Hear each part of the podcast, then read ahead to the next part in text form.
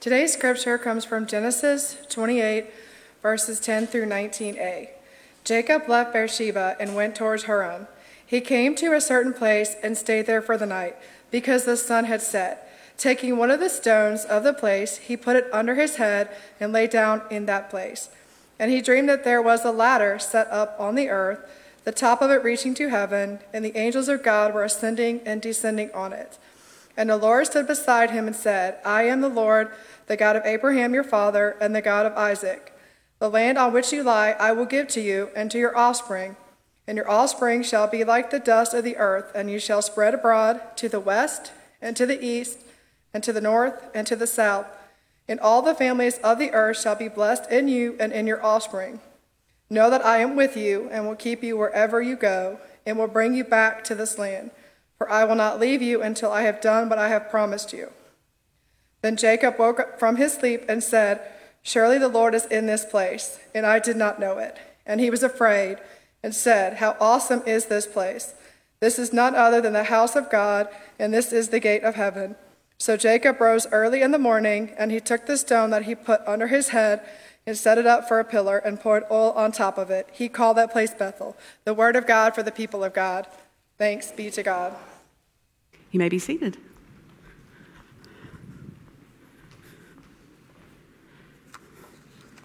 Oh, it's hot. It's hot.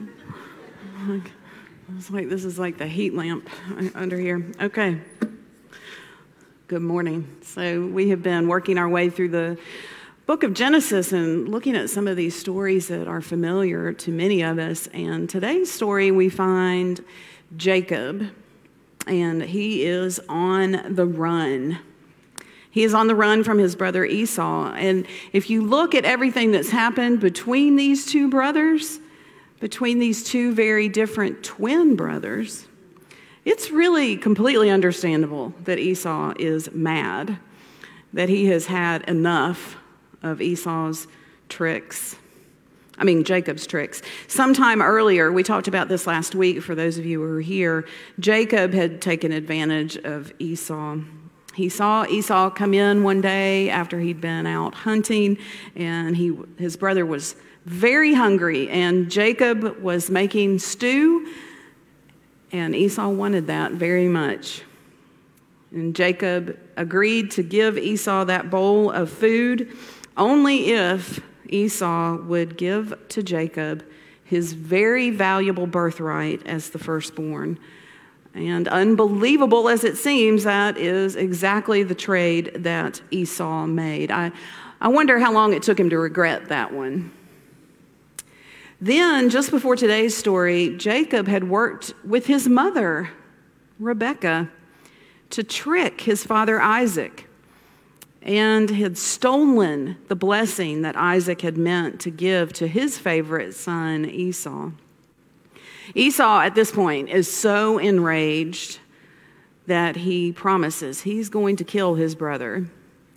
Although he says, I will at least wait until my father is dead. The death threat is overheard by somebody, and it gets back to Rebecca, and she acts very quickly to get her favorite son out of town. Way, way out of town. She convinces her husband Isaac that Jacob needs to go back to her home country to find a suitable wife. That's a topic for a whole nother day. But Jacob gets sent off to Haran. It's some 500 miles away from his family home to find a wife and to stay far, far away from his murderously mad brother.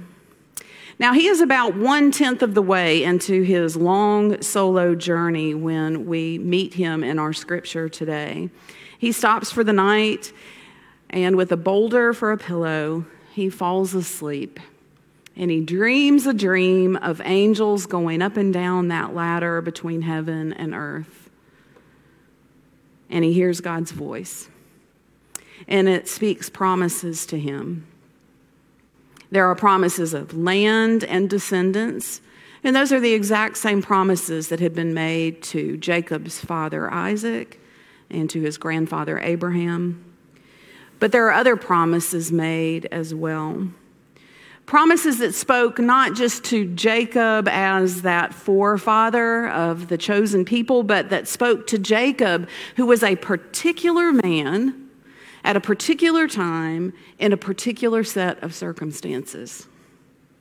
God promises this man who is on his own on a long journey that he is with him. God promises this man who is heading into an unknown situation that he will protect him. God promises this man that is traveling miles from home for an unknown quantity of time that he will one day bring him back to his homeland. And God promises this man who has been exiled from his parents and his brother that he will not abandon him. Jacob awakens from this dream and declares that the Lord is in that place, something he had not known when he closed his eyes to go to sleep. And he turns that rock pillow into the base of a pillar, marking the spot. He anoints it and he declares, If God will be with me, and will keep me in this way that I go and will give me bread to eat and clothing to wear. You know, he kind of added on some promises for himself. Um, if God will do this so that I come again to my father's house in peace, then the Lord shall be my God, and this stone which I have set up for a pillar shall be God's house. And of all that you give me, I will surely give one tenth to you. With these words, Jacob makes plans for one day when he returns home as God promised. He makes plans for that to be a set aside place of worship. Now, as someone who grew up in the church, I have a lot of very vibrant memories of the worship space that I spent my childhood and youth in. I spent every weekend there. And so they're very rich and vibrant memories. I can still see with perfect clarity that sanctuary I grew up in. We had this red carpeted center aisle. You went up some stairs, you passed the pulpit and the choir loft and the organ, and then the altar was on the back wall. I recall walking into that space every Sunday after Sunday school, and I would get that bulletin and I would carefully refer to all the page numbers and I would mark everything in the hymnal ready to go as we went through the service, ready to sing the hymns and to sing the psalms and to say the creeds and the prayers and follow along as the pastor read the liturgy. Maybe it was foreshadowing, I don't know. I participated there in Christmas programs. I served as an acolyte. I took communion from a common cup. That's how we did it. I was confirmed in that space there at Our Redeemer Lutheran Church in Montgomery, Alabama. And there are other worship spaces that have figured, figured prominently in my memories. There is just down the road, Montevallo First United Methodist Church. That's where my husband grew up.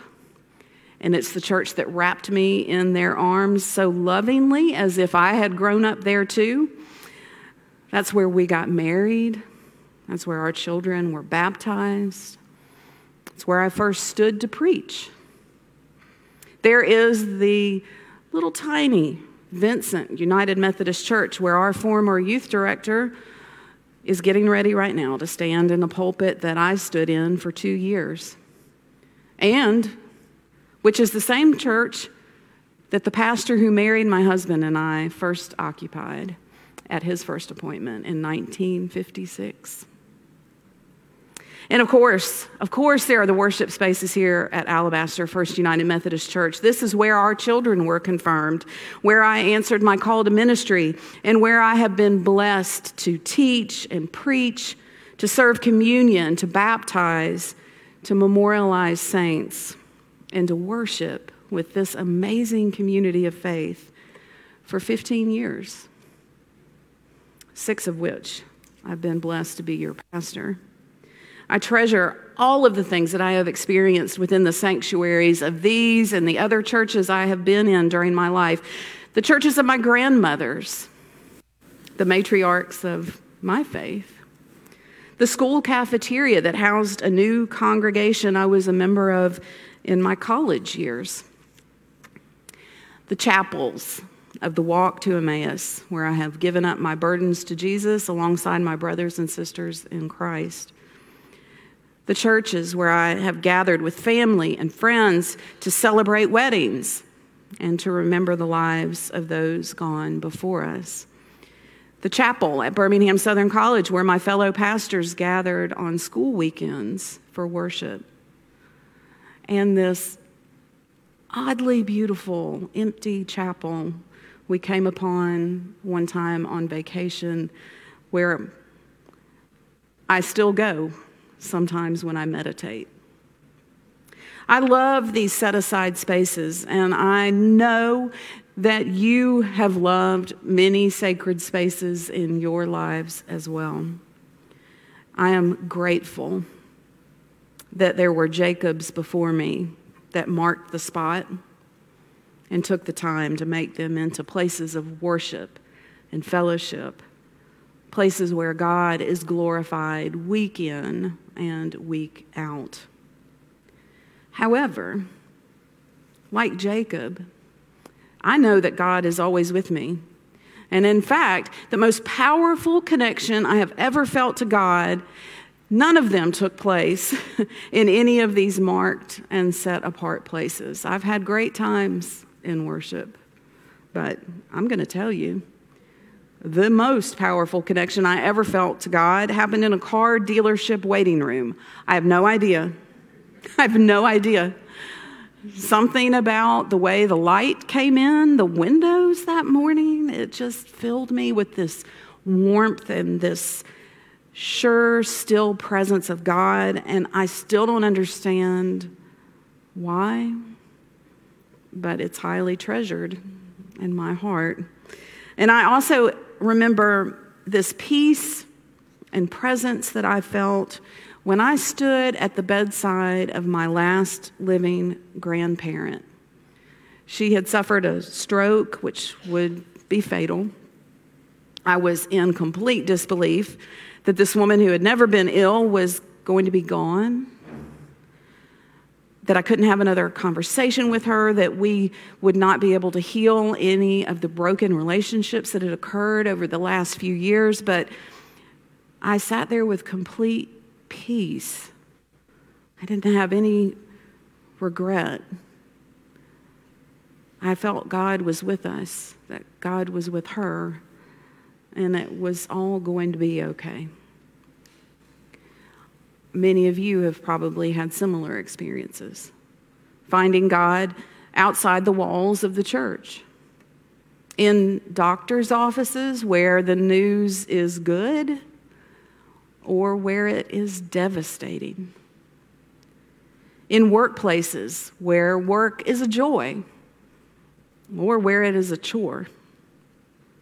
In homes that are filled with the laughter of others or that are filled with silence and loneliness. Around the table with families where relationships are healthy or dysfunctional or both in places you fully expect to find God, and in the places you least expect to find God. God is in all of these places. God is everywhere we go, in fact. And if we are looking and listening, we can see him there and we can hear the words of promise he speaks to us each and every day.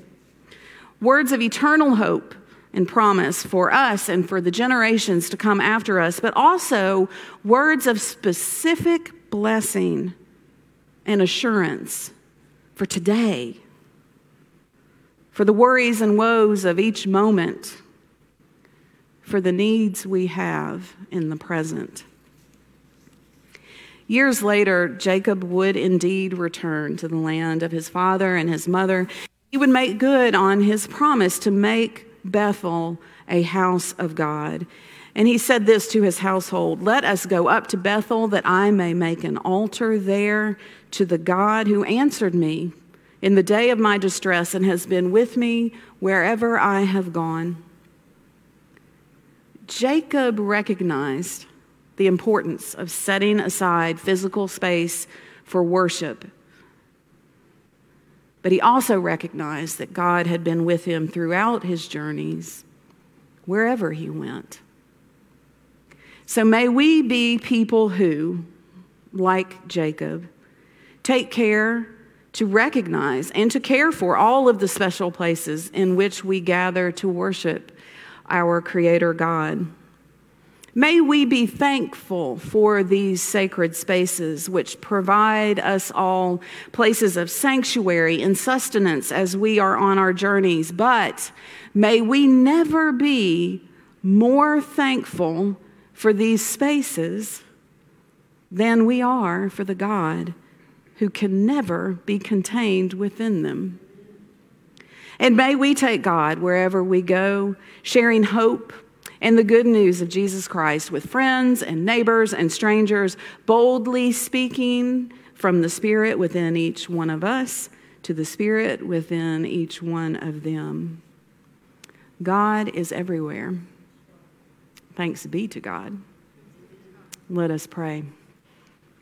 Gracious Heavenly Father, we are thankful for all of the many and varied worship spaces in which we have found you on our Christian journey. But we also thank you that you don't leave us when we walk out that door, that you are truly with us everywhere. Help us to be people with open eyes who see you at work in the world, who know that you are with us in the hard times and in the easy times.